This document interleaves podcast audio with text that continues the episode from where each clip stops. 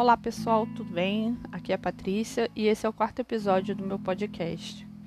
E hoje eu gostaria de falar sobre um assunto, né, muito pertinente e que eu vi numa reportagem do jornal G um hoje, que uma pessoa foi presa por stalking.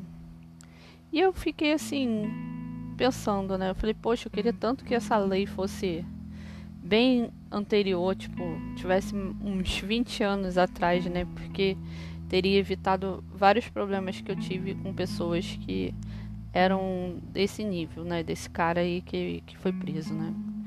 O cara, ele ficou com raiva da mulher porque a mulher não quis mais ficar com ele. E como ele supostamente ele bancou almoços e restaurantes, ele, ele ficava é, ameaçando a mulher, né? Se a mulher não devolvesse o dinheiro. E acabou que ele foi preso por conta disso. E eu passei por uma situação bem parecida. Então eu gostaria de relatar aqui, né, essa situação que eu passei com essa pessoa. Então vamos lá. Em meados de dois mil e seis, dois mil e sete, eu conheci um rapaz que era muito inteligente. O cara, ele, ele era assim, ele era um engenheiro eletrônico. Ele se formou com vinte anos. Porque ele era muito inteligente, sabe? Ele se formou na U F R J. E ele tinha mestrado, ele tinha doutorado. Ele era um cara jovem que já tinha um currículo, assim, invejável, né? E na época eu nem, nem pensava em, em, em ser engenheira. Eu conheci ele numa festa, né? A fantasia. Ele estava fantasiado de lobo. E eu estava fantasiada de Patrícia, né? E depois disso a gente começou a se encontrar bastante, né? E como a gente era meio que vizinho, nós nos víamos com muita frequência. E eu, o meu filho era pequeno, não tinha quem deixar, e ele não tinha problema com isso. Eu achava isso muito legal da parte dele. Ele não se incomodava do fato de eu ter um filho pequeno. Inclusive, eu ia quando eu ia para casa dele, eu levava meu filho junto comigo. E o tempo foi passando e com a convivência a gente começa a perceber certas coisas, né? A ter um olhar mais profundo da, de como é a convivência com, a, com as pessoas. E eu passei a, a perceber certas coisas que assim não estavam me agradando. Então eu resolvi não levar esse relacionamento mais para frente, ou seja, eu não, não quis ser namorada de fato dele, apesar da gente ter ficado por um, por um longo tempo, né? E ele não gostou muito disso. Ele ficou muito chateado. Eu entendo, né?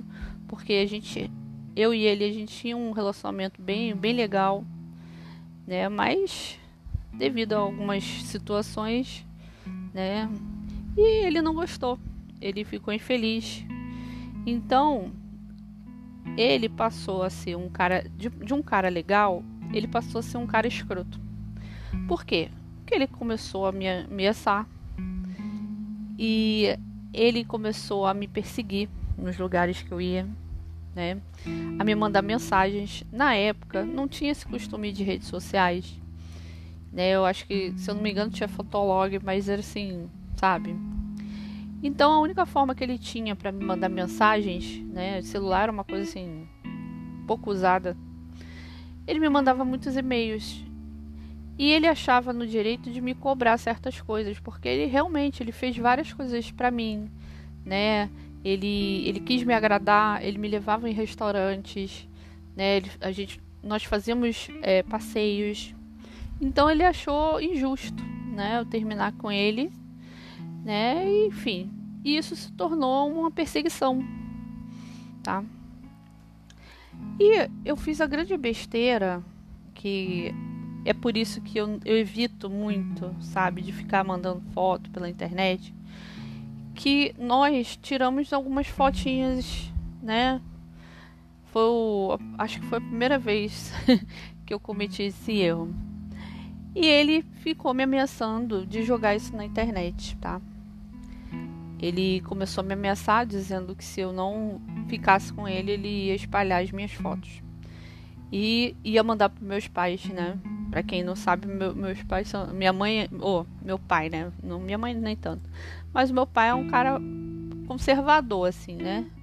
Então, ele sabendo disso, que meu pai era militar, todo estressado e tal, ele ficava dizendo que se eu não voltasse ao relacionamento com ele, ele ia mandar as fotos pro meu pai. E eu me lembro que, acho que no aniversário do meu filho, eu, eu fiz todos os aniversários do meu filho, tá? Do, de um ano até os dez anos eu fiz aniversário do meu filho. Eu tava na festinha, lá em Bento Ribeiro, na casa da minha avó, comemorando, eis que do nada aparece uma pessoa, né? E quem era essa pessoa? Era esse cara que me perseguiu. O cara foi no aniversário sem ser convidado e acabou descobrindo onde era a festa. E ele apareceu assim, sem ser convidado mesmo. E eu fiquei assim, gente, como pode, né? E ele virou pra mim e falou: olha, você não me convidou, mas eu vim. Eu sou seu namorado e eu tenho o direito de participar dessas festividades. Eu acho que como ele me ajudou a fazer o convite do aniversário do meu filho, né? Ele salvou o convite e pegou o endereço, tá? E ele apareceu lá, simplesmente para me para me colocar, né, pânico, porque antes ele tinha dito que ia espalhar as minhas fotos na internet. E ele chegou pro meu pai e perguntou: a sua filha já te fal- falou alguma coisa sobre mim? E meu pai, não.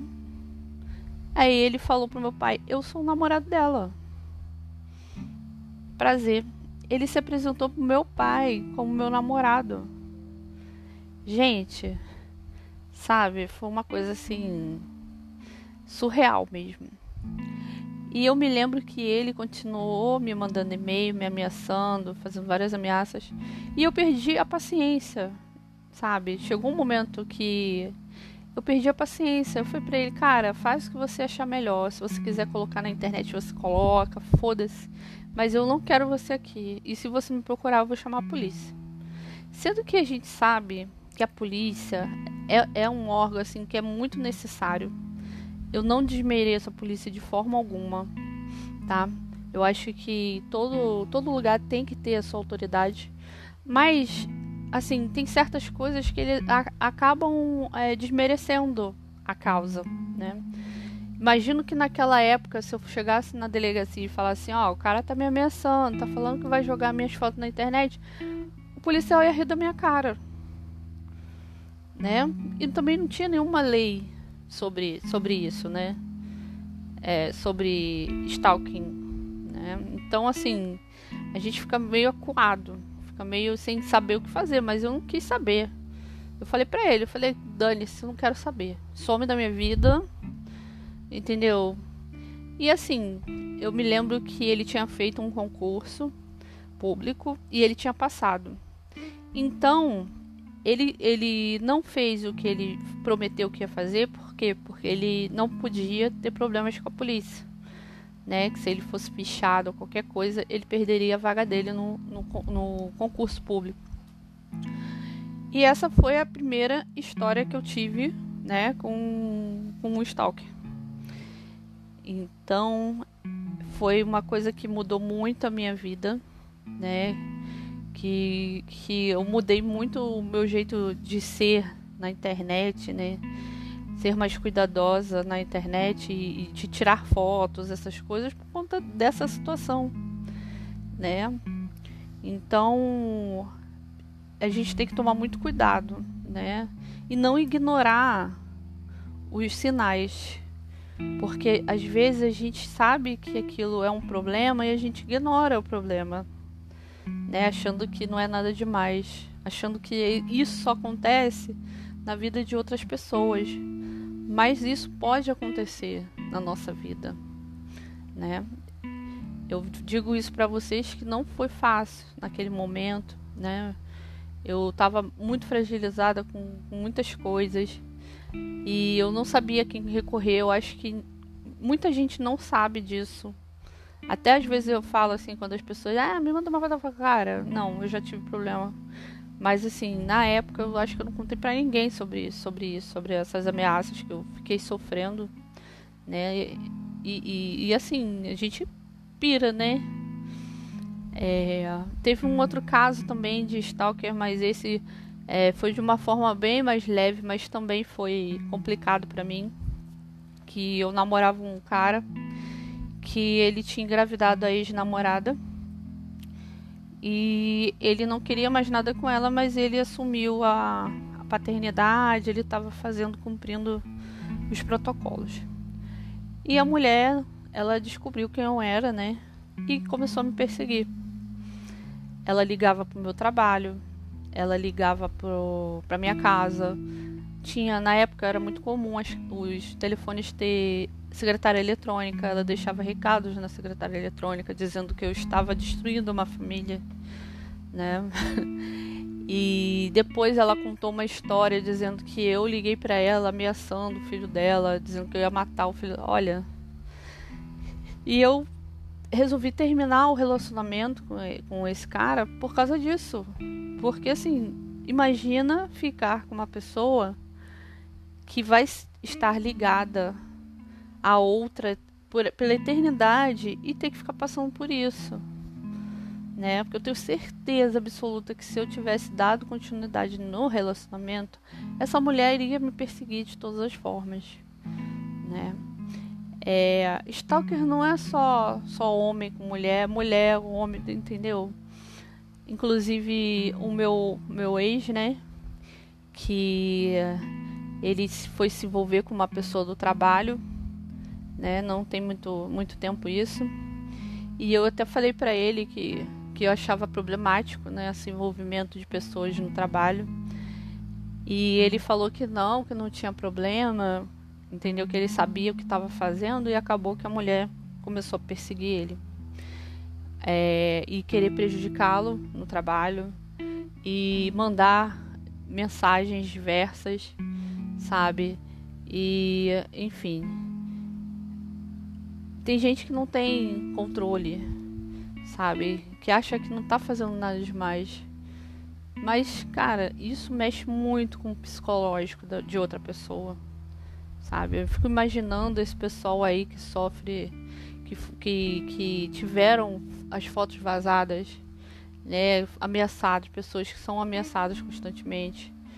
Isso gera um estresse muito grande. E às vezes a pessoa até, até se mata porque não aguenta essa pressão. Eu sei porque eu já passei por algumas situações. Talvez não tenha sido tão grave, né, eu não sei. Mas eu acho que esse caso que eu contei primeiro, que o cara ficou ameaçando que ia mandar pro meu pai minhas fotos, que ia... eu fiquei uma pilha. E eu lembro que, assim, eu não tinha computador em casa na época e eu trabalhava. E no meu trabalho tinha computador e eu acessava o meu e-mail. Então, quando eu li aquilo, aquilo me deixava, assim, muito nervosa. Que chegava ao ponto de eu não conseguir fazer mais nada, de eu ficar travada, pensando o que, que eu ia fazer, né? Por sorte, não, o cara não fez o que ele falou que ia fazer. É, ele continuou morando aqui perto. E eu não sei mais da, dele, sabe? Não faço questão de saber. Eu perdi um completo contato. Não sei se, se ele já mudou. Não tenho ideia. Não procuro. Não quero saber. E isso é diferente de quando você vai lá olhar um perfil de uma pessoa, né, de forma, né, só olhando assim. Eu, eu confesso que às vezes eu vou ver, né, principalmente aquele pessoal que comenta meu, meus comentários no Facebook, que vem me atacar, que vem falar alguma coisa para me ofender. Aí realmente eu entro no perfil da pessoa para ver o nível da, da, né, da pessoa e tal. E é isso, cara. A gente tem que ter limite. Essas coisas tem que ter limite. Então, é isso, sabe? É, esse é o, é o, o episódio de hoje. Eu espero que vocês gostem, né, do meu conteúdo. E é isso. Eu tenho outros conteúdos pra, pra fazer, né, mas eu preciso pensar porque este podcast aqui... Né, esse podcast que eu faço, eu não faço roteiro, eu não escrevo, eu vou falando o que sai da minha mente. E eu acho que isso é um pouco mais difícil, assim, né, de se fazer. E por isso que ele é tão amador. Ele não tem cortes, ele não tem nada de edição. É o que está saindo da minha cabeça, é o que está saindo do meu coração no momento. Então é isso. Eu espero que vocês gostem dos meus conteúdos e até o próximo episódio, pessoal. Tchauzinho.